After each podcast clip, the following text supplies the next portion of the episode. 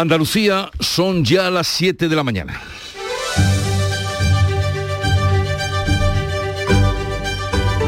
En Canal Sur Radio, La mañana de Andalucía con Jesús Vigorra.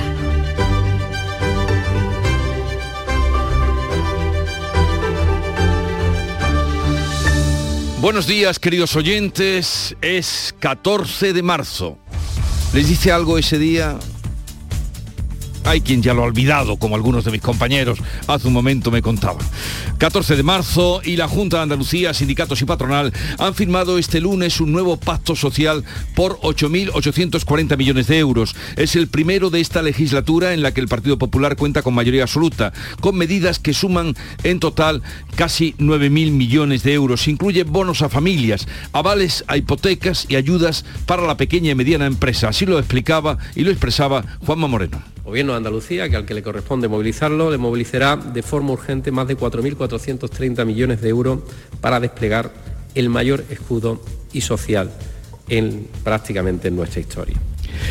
Acuerdo en Andalucía y desacuerdo en la reunión entre gobierno, patronal y sindicatos para la reforma de las pensiones, sobre todo entre el Ejecutivo y los empresarios. El presidente de la patronal, Javier González de Lara, el presidente de la patronal andaluz, pedía anoche en Canal Sur Radio más rigor al gobierno para buscar una solución.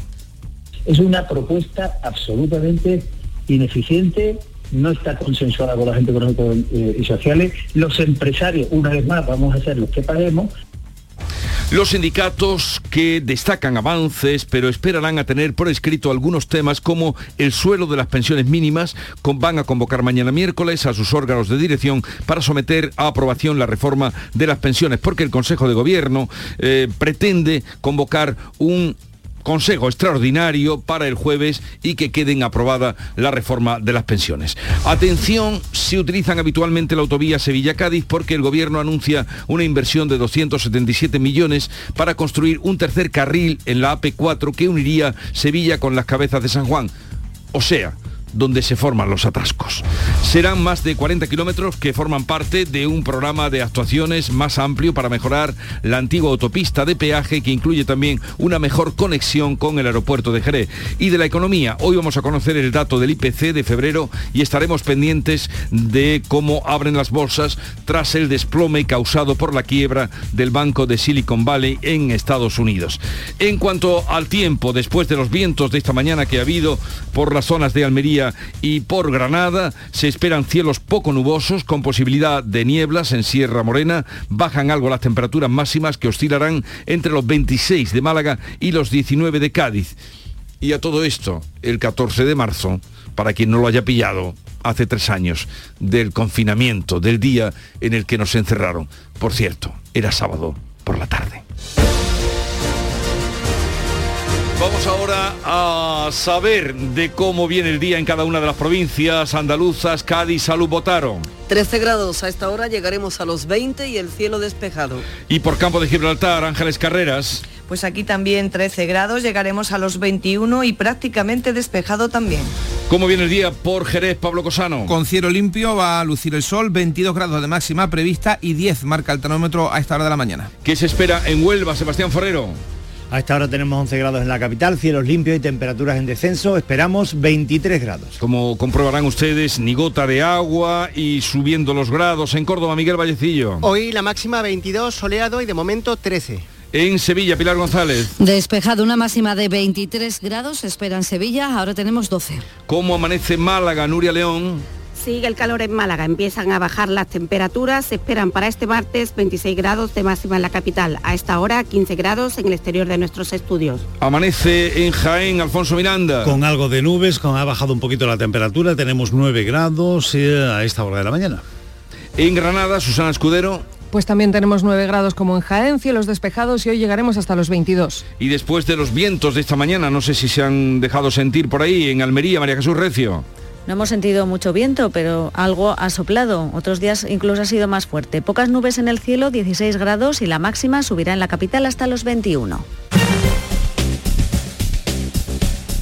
Vamos ahora con la situación del tráfico en Andalucía. Desde la DGT nos informa Patricia Arriaga. Buenos días. Muy buenos días. Arranca esta jornada de martes y a esta hora van a encontrar tráfico creciente hacia los grandes núcleos urbanos, especialmente hacia Sevilla, pero por el momento y afortunadamente sin retenciones, ni en la red diaria principal ni en la secundaria. Eso sí, como siempre, prudencia al volante. Son las 7, 5 minutos de la mañana, sintonizan Canal Sur Radio. Adela tiene 85 años y vive sola en casa, pero no está sola. Cada semana recibe la visita del personal de un centro público de atención domiciliaria para comprobar cómo se encuentra o si necesita cualquier tipo de ayuda en el día a día. Además, revisan que su pulsador de emergencia funcione sin problemas, lo que le permite vivir con mucha tranquilidad. No es magia, son tus impuestos. Agencia Tributaria, Ministerio de Hacienda y Función Pública, Gobierno de España. En marzo, despierta la primavera con Social Energy. Revolucionate iluminando tu hogar noche y día, consumiendo tu propia energía y ahorra hasta el 90% en tu factura de luz gracias a nuestras baterías. Aprovecha las subvenciones disponibles para ahorrar con tus paneles solares. Primeras marcas con hasta 25 años de garantía. Estudio gratuito en el 955 44 11 11 y socialenergy.es. La revolución solar es Social Energy. En Canal Sur Radio, la mañana de Andalucía con Jesús Vigorra. Noticias.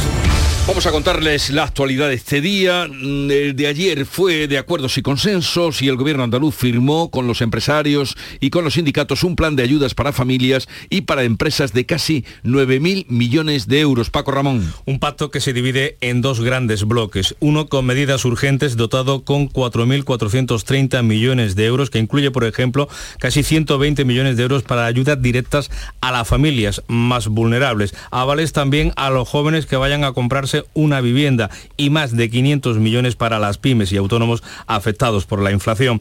El segundo paquete de medidas suma otros 4.500 millones de euros destinados a fomentar el emprendimiento, la formación profesional y también a estar con los agentes sociales pendientes de los fondos europeos. Más allá de esas cifras que recoge este pacto llamado social y económico para el impulso de Andalucía, Juanma Moreno ha querido destacar el empleo, el ejemplo que da Andalucía con este acuerdo. Saben que por encima de las diferencias que las hay, y no las negamos ni mucho menos, está un objetivo común.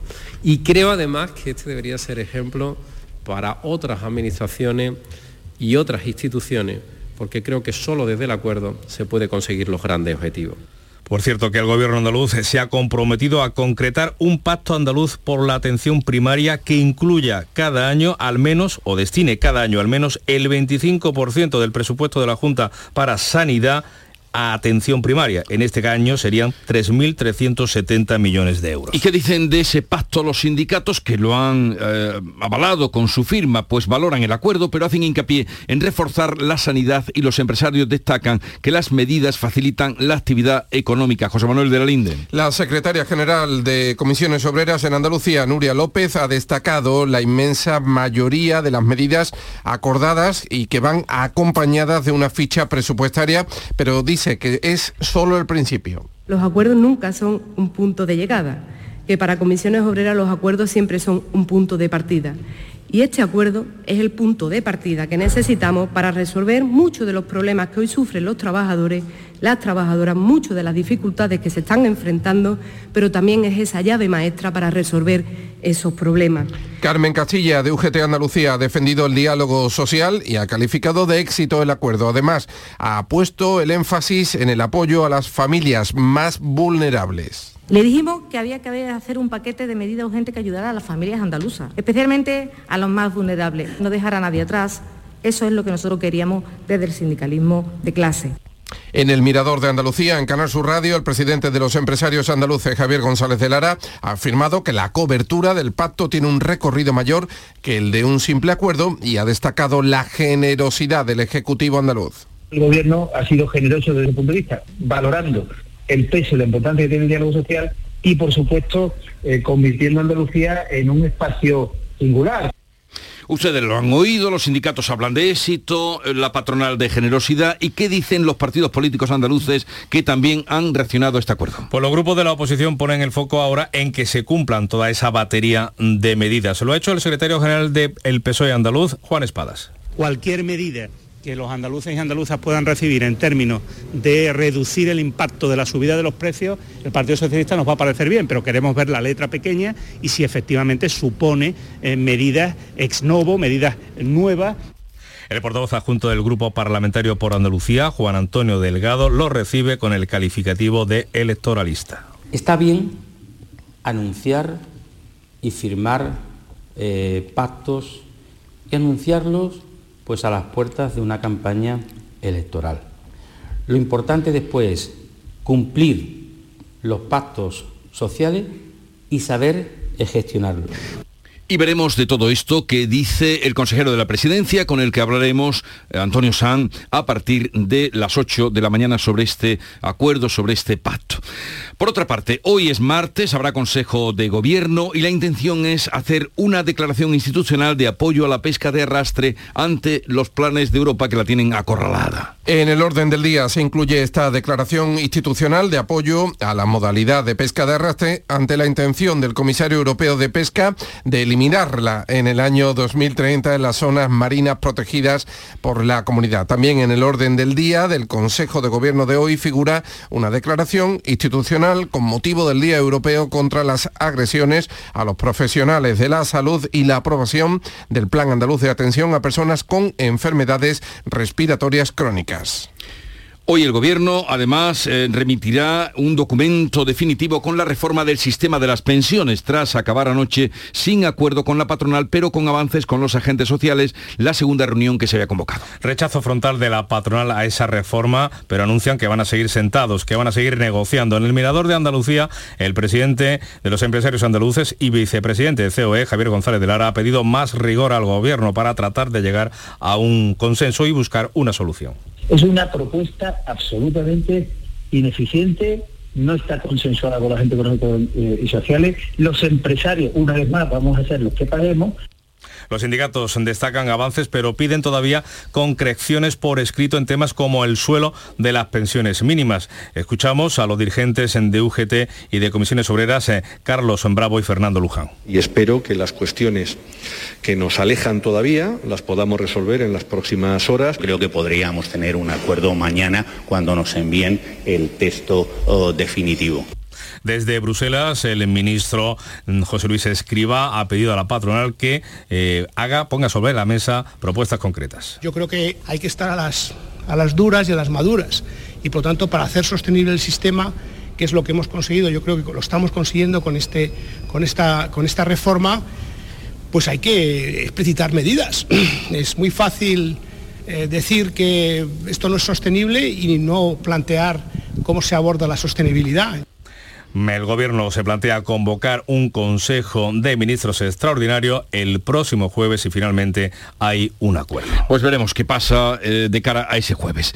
En Estados Unidos se descarta rescatar al banco Silicon Valley y busca un comprador en medio del temor a que venga una nueva crisis financiera. El presidente, el presidente de Estados Unidos, Joe Biden, ha anunciado que endurecerá la legislación bancaria y ha garantizado que los depósitos de los clientes de Silicon Valley Bank y Signature Bank están a salvo. Todos los clientes que tenían depósitos en estos bancos pueden estar tranquilos, estar seguros de que estarán protegidos y tendrán acceso a su dinero a partir de hoy. Eso incluye a las pequeñas empresas de todo el país que realizan operaciones bancarias allí y necesitan pagar la nómina, pagar sus facturas y permanecer abiertas al público. Por su parte, la Reserva Federal, el Banco Central de Estados Unidos, ha anunciado que pondrá a disposición de los bancos del país fondos adicionales para que tengan la capacidad de satisfacer las necesidades de todos sus depositantes. La sombra de Lehman Brothers todavía se está pendiente sobre toda Europa, pero el Eurogrupo no ve riesgo de contagio por el colapso de Silicon Valley, pero sí una oportunidad para reforzar la unión bancaria. Los ministros de Economía y Finanzas de la Unión Europea van a tratar hoy la situación que ha originado en los mercados financieros la bancarrota de este banco estadounidense. La vicepresidenta de Asuntos Económicos, Nadia Calviño, ha destacado la fortaleza de los bancos españoles que afrontan, dice, este escenario de turbulencia financiera con unos balances saneados y un marco regulatorio reforzado. Los bancos españoles se encuentran con un marco de supervisión y de regulación reforzado y una situación saneada de, de sus balances. Mientras los inversores siguen huyendo de la bolsa, estaremos pendientes cómo abren hoy el parque. Dejan pérdidas en todas las plazas europeas y un ligero retroceso en Wall Street que examina ahora los planes del gobierno norteamericano para frenar el pánico en los mercados. Aquí en Europa, el IBEX 35 se dejó ayer el 3,5%. Y también en el ámbito económico, hoy estaremos pendientes, a partir de las 9 saldrá la, el IPC, la confirmación del adelantado o no del IPC de febrero. La Comisión Europea adelanta hoy su propuesta para un mercado eléctrico centrado en contratos a largo plazo. Bruselas exige reducir la volatilidad de los precios para intentar proteger a los consumidores. Para ello empleará acuerdos bilaterales de compra entre productores de energía, en particular de renovables, y empresas comercializadoras. Las autoridades comunitarias quieren empezar a aplicarla en la primera mitad del año que viene, en 2024. Caso Eres, la audiencia de Sevilla ha dado tres días a la Fiscalía y a las acusaciones particulares para que presenten sus alegaciones al informe sobre si el expresidente de la Junta, José Antonio Griñán, puede tratarse del cáncer que padece de próstata que en la prisión. La cárcel de Sevilla ya ha comunicado a la audiencia provincial si puede no facilitar ese tratamiento médico que precisa el ex dirigente andaluz. De ese informe depende la entrada en prisión del expresidente socialista de la Junta, condenado a seis años de cárcel por malversación. La mayoría de los acusados en el segundo bloque del juicio por el denominado caso Astapa sobre la presunta corrupción política y urbanística en la localidad malagueña de Estepona no han declarado. Se han acogido a su derecho a no hacerlo, por lo que esta parte del juicio ha concluido. El juicio se reanuda el día 21 con los testigos, sobre todo. Eso sí, Miguel Reina, es concejal de Hacienda, ha reconocido pagos para agilizar licencias. Eh, aunque no se hable explícitamente de cantidad, sí le le comunico que tenía que realizar una aportación económica la Audiencia Provincial de Madrid aprecia indicios de malversación y falsedad documental en las adjudicaciones de obras de reforma en cuarteles de la Guardia Civil. Son trabajos que se hicieron sin estudio previo, con anticipos de caja y hasta con discordancia entre los trabajos realizados y luego lo posteriormente facturado. La audiencia madrileña avala la decisión de la juez de seguir adelante con esta investigación porque podría haber indicios del delictivos. El caso está a la espera de un informe pericial sobre obras efectuadas en 13 comandancias de la Benemérita, entre ellas las de Algeciras, Huelva y también la de la provincia de Jaén.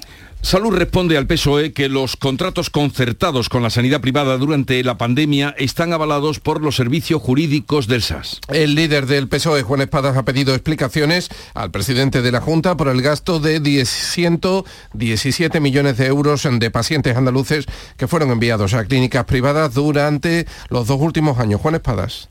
Espero que hoy la respuesta del gobierno del señor Moreno Bonilla no sea un nuevo bulo más. Lo que queremos son verdades, en este caso, y no buscar justificaciones. Y desde luego eh, mañana seguiremos informando también de esas iniciativas, esa batería eh, de iniciativas parlamentarias para exigir la máxima transparencia ante algo que en principio desde luego no huele bien. Ha respondido la consejera de Salud, Catalina García, quien ha justificado el desvío de pacientes a clínicas privadas por los retrasos acumulados durante la pandemia y ha añadido que todos los contratos están avalados por los servicios jurídicos de salud y piden y pueden consultarse en el portal de transparencia de la Junta. Son contrataciones que avalan en los servicios jurídicos del Servicio Andaluz de Salud, contrataciones que están en el portal de transparencia y que todo el mundo puede ver y contrataciones que se han hecho en todas las provincias de Andalucía con un objetivo, atender a los andaluces, que se les diagnostique y que se les intervenga. La segunda moción de censura de Vox en esta legislatura ya tiene fecha, será martes y miércoles de la próxima semana. Esa moción solo cuenta con el apoyo por el momento del partido convocante, es decir, de Vox. El candidato, el economista y exdirigente del Partido Comunista, Ramón Tamames, no va a intervenir desde la tribuna debido a su edad. Tamames ha pedido ideas a los ciudadanos para incorporarlas a su discurso. Para el portavoz de Vox, Jorge Buxade, el Partido Popular debería pensarse muy bien su voto en esta moción de censura. Ninguna incomodidad. Ahora ya sabemos cuándo se va a celebrar la moción de censura y por tanto tienen el tiempo de una semana para decidir si votan a favor de Sánchez o votan a favor de una inmediata convocatoria de elecciones, que es el objetivo de esta eh, moción de censura. También el PSOE ha emplazado al PP a aclarar por qué van a abstenerse en esta votación. El Partido Popular se reafirma en su decisión de abstenerse y considera la moción de censura que es un error porque le va a dar alas a Pedro Sánchez en el peor momento de la legislatura. Alberto Núñez Feijóo cree que los españoles están cansados del gobierno en descomposición, ha dicho de Pedro Sánchez. El líder popular ve desafortunada la moción de Vox porque eh, supondrá darle una, una victoria parlamentaria al presidente del gobierno. Nosotros no vamos a darle la oportunidad para que intente lucirse cuando lo que tiene que hablar es lógicamente de los problemas de los españoles y de los escándalos que poco a poco van cercando al gobierno. Y nosotros no vamos a ofrecerle una victoria parlamentaria porque estamos trabajando en derrotarle en las urnas. Y el Ministerio de Transportes va a invertir 277 millones en construir un tercer carril en la AP4 que unirá Sevilla con las cabezas de San Juan, que es ahora donde se forman los mayores atascos. También habrá mejores, mejoras en toda la, eh, lo que era la antigua autopista de Sevilla hasta Cádiz. La mañana de Andalucía. Este martes, el show del comandante Lara realiza su programa número 100 y te invitamos al auditorio Nissan Cartuja de Sevilla a disfrutarlo en vivo y en directo. Vendrán a divertirse con nosotros Kiko Veneno, Laura Gallego, Enrique Sánchez y Cristóbal Soria. Estarán David Gallardo, Gerardo Gallardo y Yuyu. Y recordaremos de una forma muy especial a nuestro compañero Carmelo Villar. Recoge tu invitación en el propio auditorio, en la calle Albert Einstein sin número, en la isla de la Cartuja. Las localidades están numeradas. Disfruta en directo del show del comandante Lara. Este martes con el programa número 100. Con la colaboración del auditorio Nissan Cartuja. Vamos con lo más destacado de la prensa del día que ya nos resume Paco Reyero. Buenos días, Paco. ¿Qué tal Jesús? No me voy a perder el número 100 del show del comandante Lara, pero antes está la obligación. Ante todo, mucha calma, dice Joe Biden, el presidente de Estados Unidos. Se desploma el banco Valle de Silicona, Silicon Valley Bank. Entra en pánico la banca española, nos dicen en el periódico de España. La vanguardia colapso en Silicon Valley.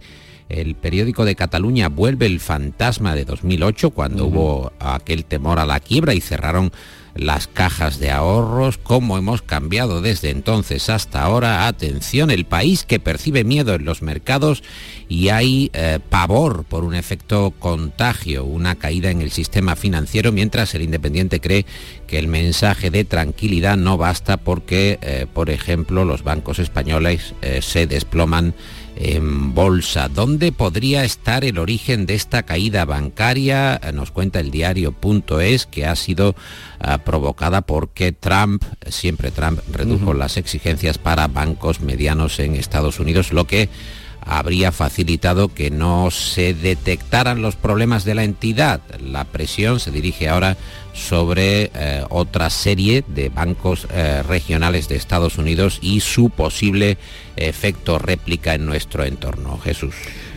Dejamos orillado un momento esas negativas. Malo es cuando empiezan a reafirmar que no pasa nada, calma que no pasa nada. Eh, se acerca la moción de censura de Vox con Tamames al frente. Moción que está prevista que se celebre el martes y el miércoles de la semana que viene, 21 y 22 de marzo. Cuenta la razón que Sánchez va a dar la réplica en esa moción de censura. Moncloa estudia otras fórmulas de intervención que pasarían por la participación también de Calviño y de Yolanda Díaz. El Mundo abre su edición contando que el ala derecha de Vox, eh, que es un espacio, digo yo, que habrá que definir qué es el ala derecha de Vox. Bueno, el ala derecha de Vox nos dice eh, el mundo que no entiende la moción de censura de Tamames en el Congreso. Están eh, acordando además eh, en la mesa del Congreso dónde y cómo va a intervenir Tamames, que quizá no lo haga desde la tribuna para evitar subir y bajar ante las distintas réplicas de los grupos parlamentarios. Es una nota que también encontramos en eh, distintas partes de la prensa. Cuenta el Independiente que el Gobierno prevé aprobar la reforma de las pensiones en un Consejo de Ministros eh, de este jueves, pasado mañana, pero eh, que no cuenta para ello con la patronal ni tampoco con el PP, que se opone. Esto nos lo recuerda el Confidencial y en el mundo anotan que no parece muy progresista proteger a los mayores añadiendo cargas a otras generaciones. Los expertos, destaca el mundo, están contra la reforma del ministro Escriba.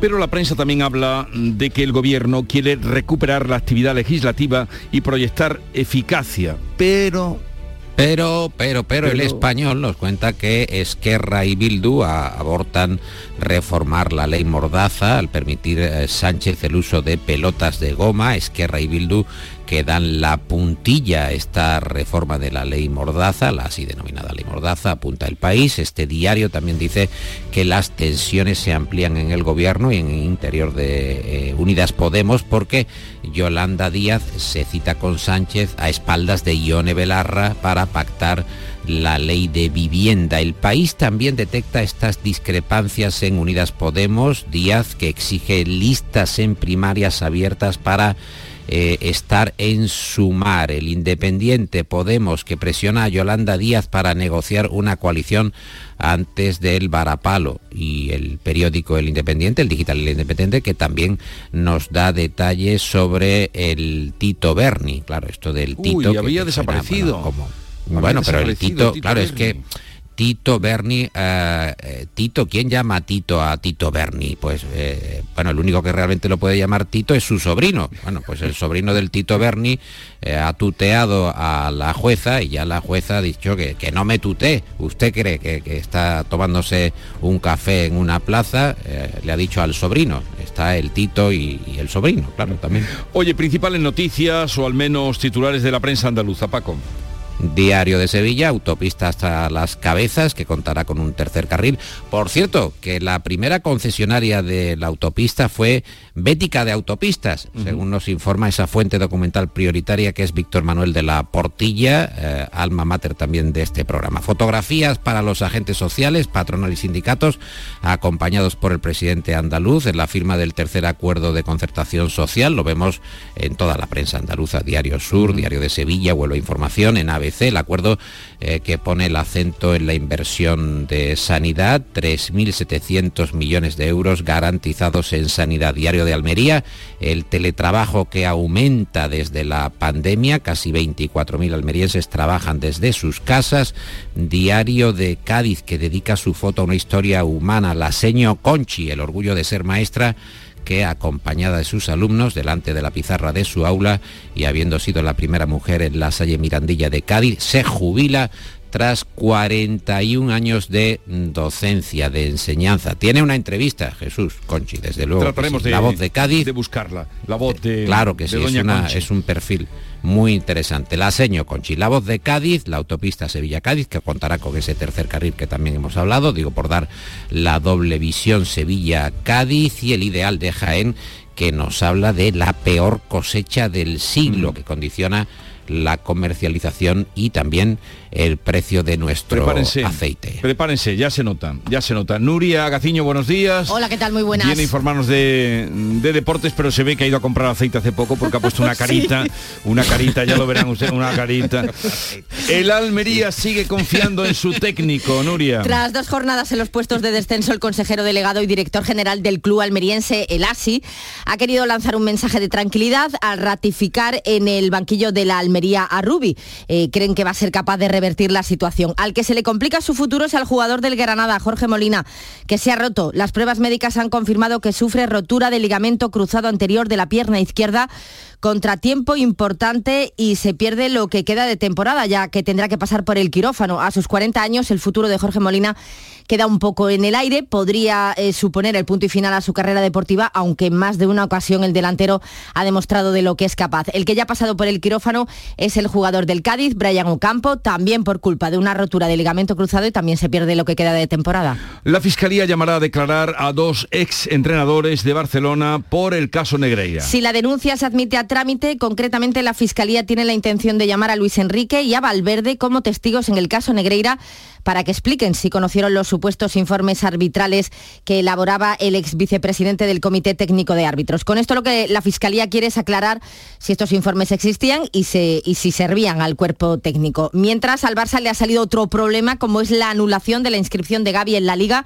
El juez ha retirado las medidas cautelares, así que el andaluz vuelve a ser del juvenil. Y en medio de todo este follón, pues comienza una nueva semana europea. Hoy Manchester City-Leipzig, eliminatoria abierta de octavos tras el empate a uno de la ida y Oporto Inter de Milán, ventaja por la mínima para el equipo italiano, mañana turno para el Madrid. Oye, aquí mis compañeros se han quedado de una pieza como vosotros porque hace mucho que no han ido a comprar aceite. Cuando vayas a por aceite os vaya a enterar de lo que vale un peine.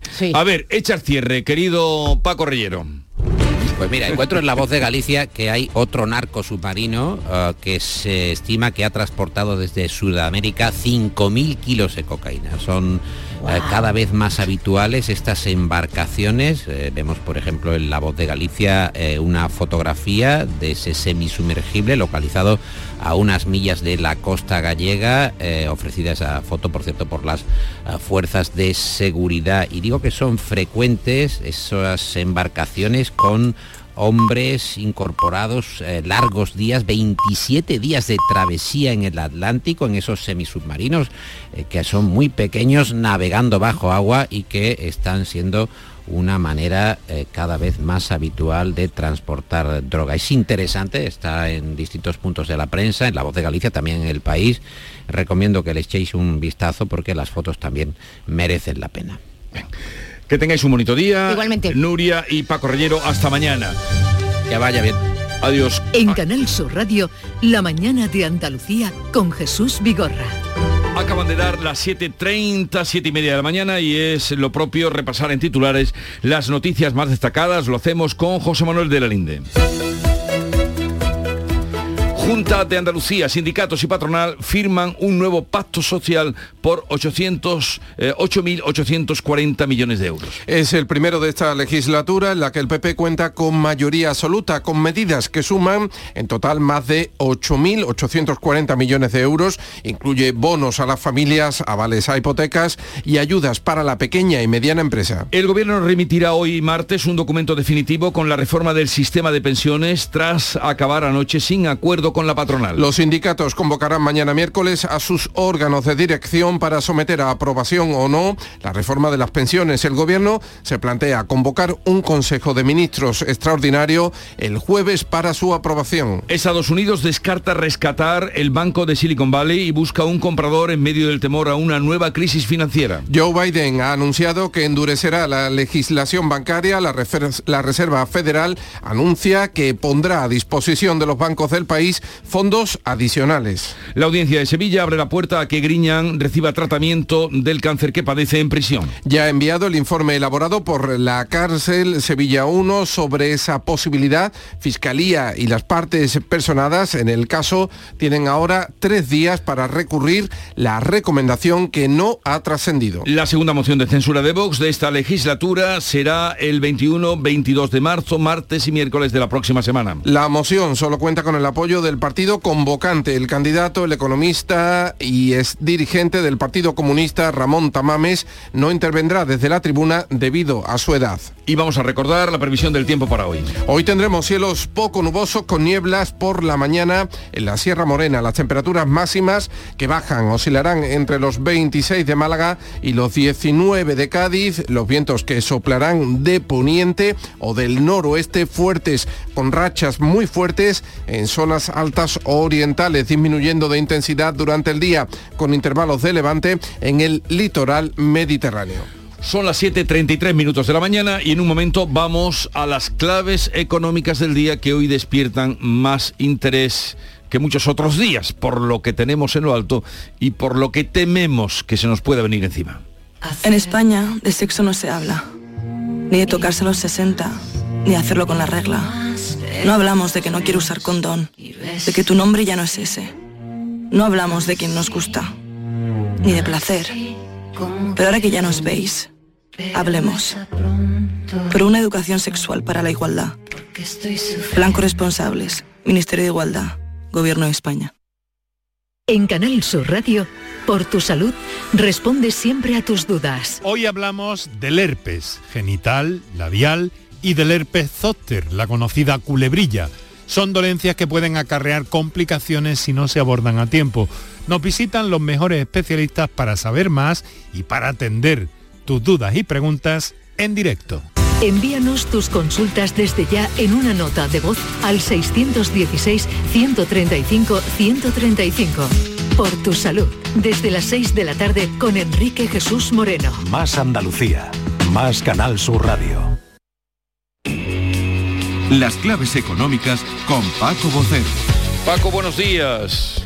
Buenos días Jesús, ¿qué tal? ¿Qué deseando, tal? ¿qué tal? Deseando escucharte, ¿qué tal? Con todo lo que está cayendo, deseando y todo lo que está pasando, deseando escucharte las claves fundamentales que estarán hoy en los IPCs.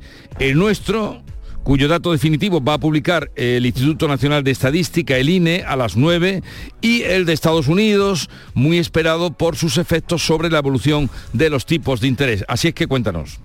Pues sí, así es Jesús. Hoy a las 9 el INE va a publicar el IPC final de España correspondiente a febrero. Como recordará, el dato avanzado nos dijo que la inflación repuntó dos décimas hasta el 6,1% y la subyacente volvió a elevarse hasta el 7,7%. En principio esa evolución se debió a la subida de los precios de la electricidad frente a la caída de 2022, de febrero del 22, y a que los alimentos y bebidas no alcohólicas también aumentaron más en febrero pasado que 12 meses antes. Así que veremos el dato definitivo de hoy con todo el mes completo como acaba. Lo que sí va a traer novedades va a ser la inflación de marzo. ¿Y por qué? Debido al efecto base, es decir, a que las subidas de precios medidas en tasas interanuales, las de marzo de este año frente a las de marzo del año pasado, se van a ver distorsionadas por la subida entonces que provocó la invasión rusa de Ucrania y que afectó al gas, los carburantes y la electricidad que fue adaptado un 60%.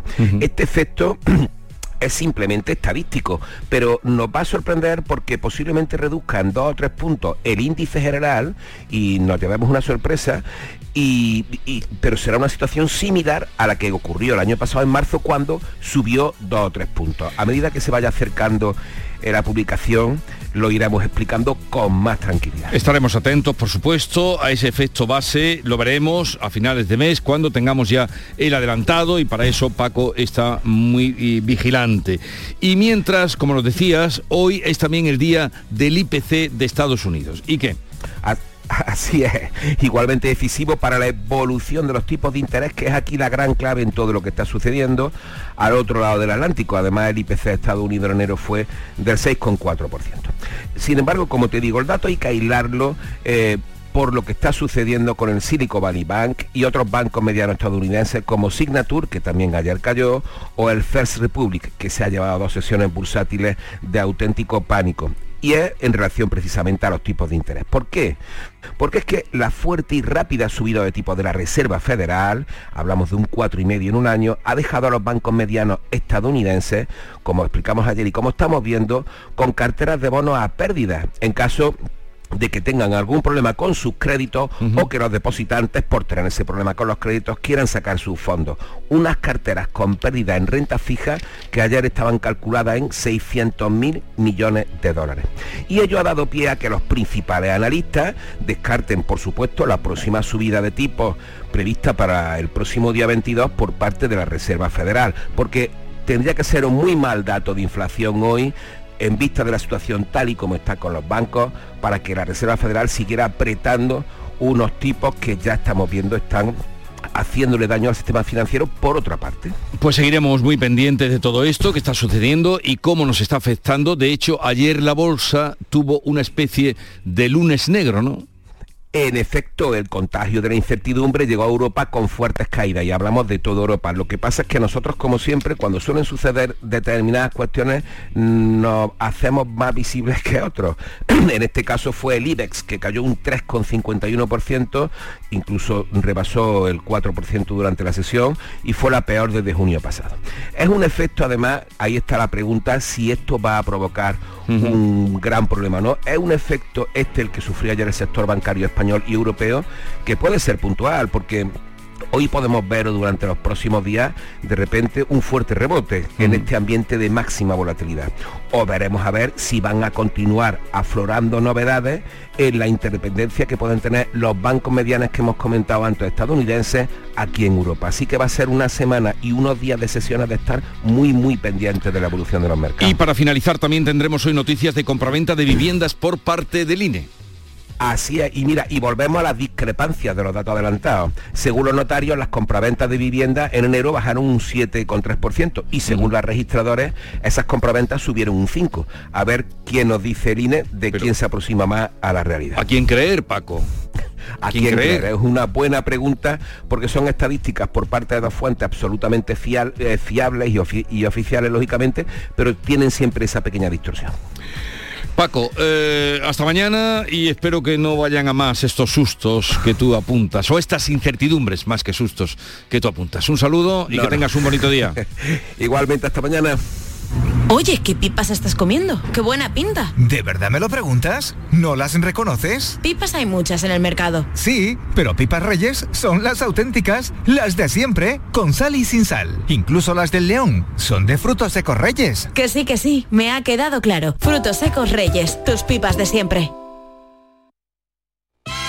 Este martes, el show del comandante Lara realiza su programa número 100 y te invitamos al auditorio Nissan Cartuja de Sevilla a disfrutarlo en vivo y en directo. Vendrán a divertirse con nosotros Kiko Veneno, Laura Gallego, Enrique Sánchez y Cristóbal Soria. Estarán David Gallardo, Gerardo Gallardo y Yuyu. Y recordaremos de una forma muy especial a nuestro compañero Carmelo Villar.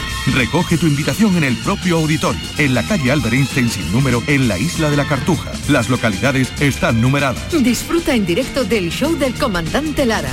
Este martes con el programa número 100. Con la colaboración del auditorio Nissan Cartuja. Vamos ahora con otras noticias de Andalucía. Granada sigue dando pasos para ser sede de la Agencia Española de Salud Pública. Susana Escudero. Sí, responsables de 30 entidades entre centros de investigación, hospitales, administraciones públicas y la Consejería de Salud se han reunido este lunes para crear el grupo de trabajo que se ocupará de preparar la candidatura. La consejera Catalina García asegura que el potencial de Granada es muy sólido. Todas las personas que hoy van a constituir ese grupo de trabajo tienen argumentos suficientes desde las diferentes entidades o administraciones que ellos representan para elaborar ese documento que haga que Granada, eh, esta vez sí, sea la referente para poder acoger a esa Agencia Estatal de Salud Pública. El grupo va a preparar un documento que, a la espera de que el Gobierno Central, que es quien decide, publique la convocatoria con el detalle de los requisitos.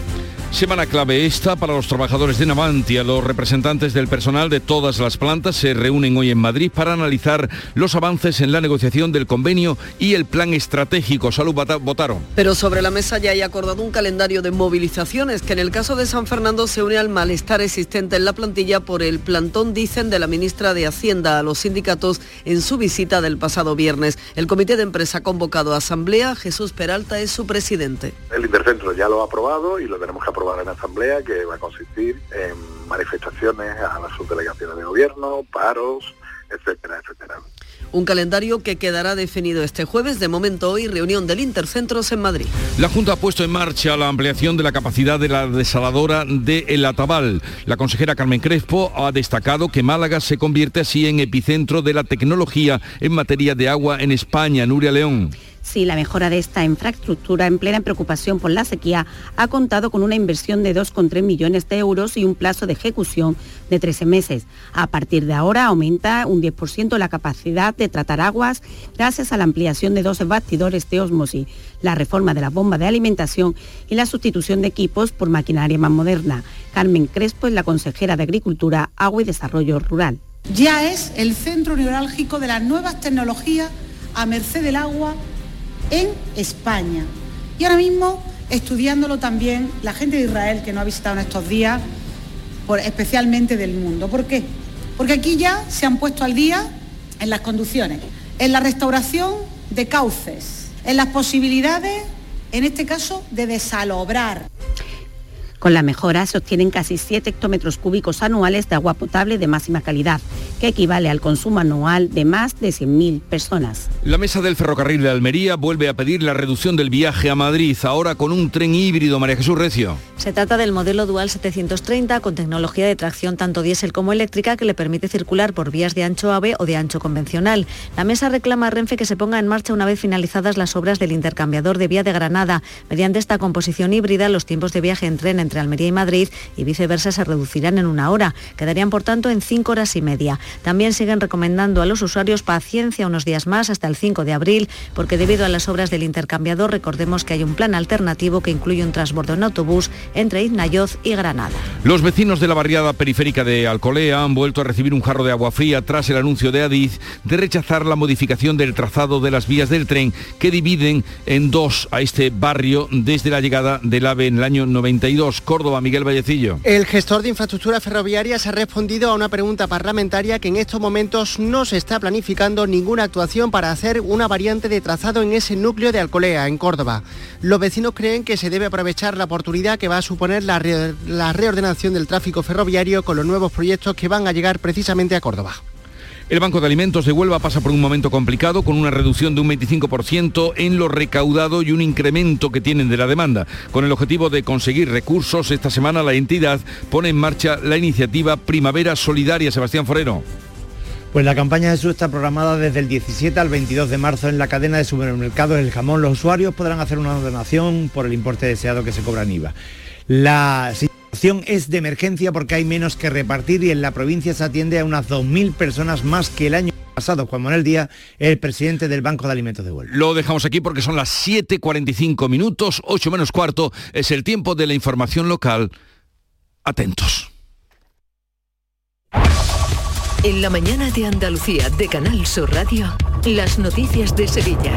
Con Pilar González. Hola, buenos días. El gobierno trabaja ya en hacer un tercer carril hasta las cabezas de San Juan en la autopista hacia Cádiz, pero nada del desdoble de la Nacional. Los trabajadores del metro amenazan con huelga en Semana Santa y en política el candidato socialista y alcalde de la capital deja fuera de su lista a cuatro de sus delegados, entre ellos el concejal de urbanismo. Y hoy, Día de las Matemáticas, se hará una cadena humana en el centro de la ciudad con los números pi. Enseguida los detalles, antes el tráfico. Welcome. Hay tres kilómetros de retenciones en la subida al Centenario sentido Huelva, dos en el nudo de la Gota de Leche hacia Ronda Urbana y en la entrada a la ciudad, cinco kilómetros por la autovía de Huelva, uno por la de Coria y también uno por la de Mairena. En el interior el tráfico es intenso en las avenidas de acceso. Y todo esto en un día con cielo despejado, con intervalos de nubes bajas matinales en la Sierra Norte, viento del norte y las temperaturas bajan ligeramente. Está previsto alcanzar 21 grados en Morón, 22 en Lebrija y Écija, 23 en Sevilla. A esta hora 12 grados en la capital. La sombra, la sombra vento. Don Manuel Hidalgo, responsable de ventas de Tordos Quitasol, nos informa. En esta época del año podemos instalar con comodidad todo tipo de tordos y carpas en todos los modelos y sistemas, tordos con motor y tordos automáticos. Pero eso saldrá carísimo. Ese es un error, José Antonio. Estamos con precios en promoción y con facilidades de pago. No me digo más. Llámenos al 954 33 29 88. Recuerde, 954 33 29 88. Y olvídese de aquello ya tan lejano de... Leopoldo, échame el tordo. Y pase a la modernidad, a... Corrito, dale al botoncito. Tordos y carpas quitasol, la sombra de Sevilla. La sombra, la sombra. En Canal Sur Radio, las noticias de Sevilla. El Ministerio de Transportes va a invertir 277 millones de euros en la autopista AP4 que une Sevilla y Cádiz. Entre las obras se recoge la construcción de un tercer carril, mejoras en los enlaces con la Nacional Cuarta a la altura del Cuervo y los Palacios y la rehabilitación del pavimento. Según la ministra Raquel Sánchez, ese tercer carril tendrá algo más de 40 kilómetros, unirá la capital con las cabezas de San Juan y estará listo en cinco años. Tenemos que transformar una autopista en una vía para coser y vertebrar el territorio mejorando la permeabilidad y dar lugar así a nuevos itinerarios que hasta ahora exigían rodeos. Sobre la conexión de la S40 en Coria, esta semana enviará el informe de alegaciones al Ministerio de Transición Ecológica para su evaluación ambiental. La ministra además ha firmado un convenio con el Ayuntamiento de la capital para cederle la ronda Supernorte, la S20. Para el alcalde Antonio Muñoz se trata de un convenio clave para desbloquear el desarrollo urbanístico de esta zona de la ciudad. Higuerón Norte, Higuerón Sur, los suelos de Iberdrola, Bogaris y Buenaire. Por tanto, fíjense el impacto no solamente en la mejora de la ciudad construida, de la ciudad compacta en torno a estos dos barrios, Alcosa y Pino Montano, sino el desarrollo empresarial que va a permitir con este convenio de los suelos que les acabo de decir. Y el presidente del puerto de Sevilla, Rafael Carmona, ha pedido al Ministerio de Transportes que agilice los plazos en las obras del puente del Centenario porque advierte los puentes de la esclusa se están resintiendo todo el tráfico pesado se está desviando por la zona de actividades logísticas, por, la, por el viario del puerto, y eso no está mal, pero sí que es verdad que todo ese tráfico discurre por los puentes de la esclusa. Los puentes de la esclusa no se construyeron pensando en ese tráfico pesado y se están resintiendo. Y hablando de movilidad, los billetes de Hablo, el segundo tren de alta velocidad de Renfe, que será barato y que competirá con el AVE y con otro operador privado, Irio, se pondrá a la venta los, esos billetes la próxima Semana Santa, pero los trenes comenzarán a funcionar en la primera mitad de junio. Y en junio también comienzan las conexiones aéreas con Castellón, se retoman esos vuelos. Y los trabajadores del Metro de Sevilla han decidido en asamblea y por unanimidad plantear una convocatoria de huelga y paros parciales ante la falta de entendimiento con la empresa en la negociación del convenio colectivo. Esta misma semana van a registrar las movilizaciones y acudirán al SECLA, servicio de intermediación. Los motivos lo explica eh, Iván Román, que es miembro del comité de empresa. La Junta de Andalucía le paga a Metro la subida de RC y Metro no nos quiere pagar a nosotros alegando que, que tiene muchos gastos. Entonces, claro, si la Junta se lo paga a Metro, lo más lógico es que se lo pague Metro a los trabajadores igualmente. El año pasado, digamos, hubo 80 servicios especiales donde aumenta bastante la carga de trabajo y los trabajadores no recibimos nada a cambio. Y los vecinos de Tomares cuentan desde este pasado lunes con una conexión directa y una vía segura de acceso a la parada del metro de San Juan Alto con la apertura de las calles Isidora Duncan en Tomares y Castilla en San Juan de Aznalfarache. 7 de la mañana y 50 minutos. No lo pienses más. Este año haz borrón y casa nueva con la hipoteca joven IN95. La hipoteca que estabas buscando. Porque te financiamos hasta el 95% del menor valor entre tasación y compraventa. Para más información, acerca de nuestras oficinas o entra en cajaruraldelsur.es. Te sobran razones para venir a Caja Rural del Sur. Hipoteca joven IN95 de Caja Rural del Sur. Formamos parte de ti. Comprar en el mercado de abastos del tiro de línea tiene premio. En el mercado del tiro de línea ofrecemos los mejores productos frescos y servicios cerca de ti. Repartimos mil euros en cheques de consumo. Comprar en el mercado de abastos del tiro de línea tiene premio. Organiza Mercado de Abastos del Tiro de Línea. Financia Ayuntamiento de Sevilla. Las noticias de Sevilla. Canal Sur Radio. El Comité Provincial del PSOE de Sevilla ha aprobado las 106 candidaturas de los socialistas para las próximas elecciones municipales. En la capital destaca la ausencia en la lista de cuatro concejales, entre ellos el delegado de Hábitat Urbano, Juan Manuel Flores, y la delegada de Igualdad, Clara Macías. Entre las nuevas incorporaciones, como número dos, la independiente Mar González. El secretario general del PSOE de Sevilla, Javier Fernández, asegura que la lista ha sido elaborada desde el consenso. Una candidatura equilibrada, diversa, que representa a toda la ciudad, a todos los territorios, a todos los sectores de, población y sobre todo que nace desde el diálogo, desde el análisis democrático y desde un análisis pormenorizado de lo que pensamos que en este momento es mejor para la gestión de la ciudad de Sevilla. La Facultad de Matemáticas y el Secretariado de Divulgación Científica y Cultural conmemoran hoy el Día de las Matemáticas y van a hacer una cadena humana a partir de las diez y media de la mañana. Todos los participantes serán unos 2.000. Se quiere batir un récord. Irán del rectorado al ayuntamiento con los números PIC. Lo explica el director del Secretariado de Divulgación, Alberto Márquez. Los decimales de pi son infinitos, pero lo que sí se va a batir es el récord de la cadena humana, cada persona aportando un decimal de pi. Hasta ahora el máximo que se había hecho era eh, algo menos de mil y se pretende llegar a cerca de dos mil personas, cada uno portando un decimal distinto de, bueno, el decimal correspondiente de pi. Deportes, Antonio Camaño, buenos días. Hola, ¿qué tal? Buenos días. Ya están todas las miradas puestas en el partido de la Europa League la eliminatoria, partido de vuelta de los octavos de final ante el Fenerbahce, con esa ventaja de 2 a 0. Pero cuando parecía que el Sevilla recuperaba efectivos, con la convocatoria de Badé y el Tecatito Corona en el último partido ante el Almería, ahora una nueva baja preocupa al entrenador argentino. Se trata de Nianzú, el central francés no pudo completar el partido ante el Almería, tuvo que ser sustituido y vamos a ver cómo evoluciona de esa lesión muscular. Y en el Betty, Luis Enrique no podrá jugar por sanción el duelo de la próxima jornada ante el Mallorca en el estadio Benito Villamarín. El extremo brasileño vio en Villarreal la quinta cartulina amarilla y tiene que cumplir un partido de sanción. Y les contamos también que el director de Canal Sur Radio ha querido reivindicar el papel del periodista de la Semana Santa en el acto de entrega de los premios del Consejo de Cofradías. Juan Miguel Vega, que ha recibido el premio de periodismo Fernando Carrasco, reivindicaba así la calidad de la información que sobre la Semana Santa hacen los profesionales. Los compañeros que se dedican al mundo de la, o que os dedicáis al mundo de la Semana Santa, que es una temática muy compleja y difícil, pues creo que no han recibido el reconocimiento por parte del gremio en general que merecen. Y en este sentido, bueno, pues yo he querido en este acto pues aprovechar la circunstancia para hacer esa defensa y esa reivindicación de, los colegas que eh, informáis sobre la Semana Santa de Sevilla. El premio Martín Cartaya al fotógrafo ha sido para Juan Carlos Hervás y el Bernales Ballesteros al investigador Juan Carlos Martínez.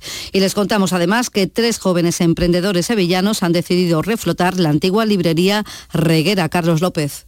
Librería Reguera echa la persiana tras 50 años por la jubilación de su dueño. Ahora, tres jóvenes emprendedores toman el testigo al amparo de la botica de lectores. Así lo destaca Rafael Rodríguez, uno de los nuevos gestores. Ha habido ese relevo más que cambio. Lógicamente hemos querido hacer el esfuerzo y que la ciudad no pierda una librería. ¿no? Alonso Muñoz será la nueva cara tras el mostrador. Con ganas de ya colocarlo el primer libro en su estantería. Está previsto que reabra justo antes de Semana Santa. El maratón de Sevilla abierto ya su plazo de inscripción, ya se han agotado los primeros mil dorsales. Con esto acabamos. 9 grados a esta hora en Utrera, 10 en Coria, 12 en Sevilla. Escuchas La mañana de Andalucía con Jesús Vigorra, Canal Sur Radio. Aquadeus, el agua mineral natural de Sierra Nevada, patrocinador de la Federación Andaluza de Triatlón, les ofrece la información deportiva. ¿Qué tal? Muy buenas. 8 menos 5 de la mañana llega ya la información deportiva. El Almería ratifica a Rubi en el banquillo y, en fin, no sabemos si eso es bueno o malo porque si tiramos de meroteca, nada bueno trae que a uno lo ratifiquen, pero en este caso el director general del club almeriense, el ASI, ha reconocido que a pesar de las dos jornadas en las que el equipo está en descenso, ni se han planteado buscar un posible recambio, ya que hay confianza plena en la plantilla y, por supuesto, en el entrenador, en Rubi. Confianza en el mister, nosotros trabajo mucho tiempo con él y eh, ojalá él tiene eh, el solución. ¿Han pensado en cambiar de entrenador o no? Ahora no.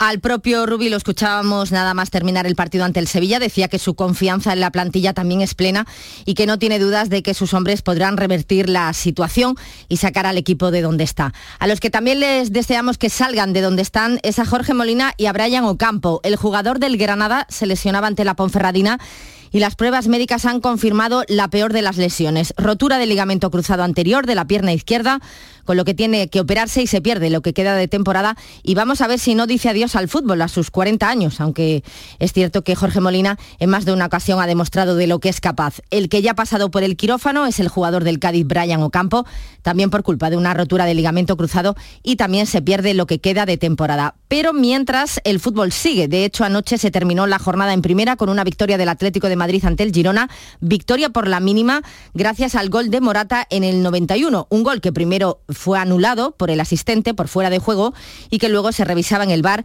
y era concedido. Y encima Simeone tiró de ironía en la rueda de prensa posterior. Y me gusta que muchos del- de los que escucho eh, valoren muchísimo ese 1 a 0 que se ve últimamente. Era una referencia a los 1 a 0 por los que está ganando el Barcelona. De hecho, lleva 10 victorias con este marcador.